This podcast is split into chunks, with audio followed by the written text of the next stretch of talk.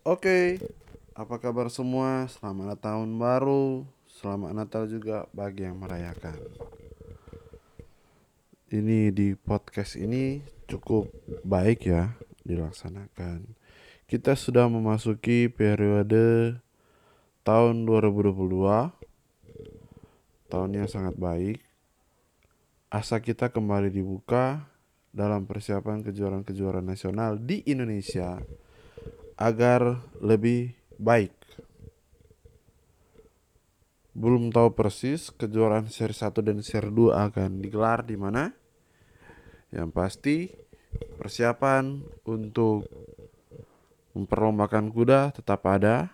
Kompetisi di setiap daerah akan selalu ada. Resolusi 2022 tentang kuda pacu harus jelas, sehingga menghasilkan kompetisi juga yang baik dan juaranya yang terbaik di kelasnya.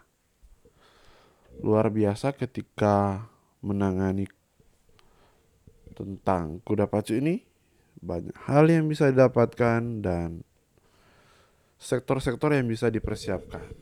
Oke ya. Di seri 1 kita akan persiapkan kembali kuda pemula kuda derby, dan kuda thoroughbred Indonesia. Seleksi lebih ketat, pastinya setiap kontingen akan melaksanakan seleksi di setiap kompetisinya. Melihat kuda-kuda mana yang berpotensi untuk menjadi pemenang dan dapat diperlombakan di seri 1 Indonesian Derby. Kelas pemula, kelas remaja, Cross derby. Itu semua berpeluang. Setiap kontingen mampu untuk diharapkan mampu untuk meningkatkan kualitas mereka sehingga sehingga terjadi pengembangan yang cukup baik. Berkaitan dengan itu,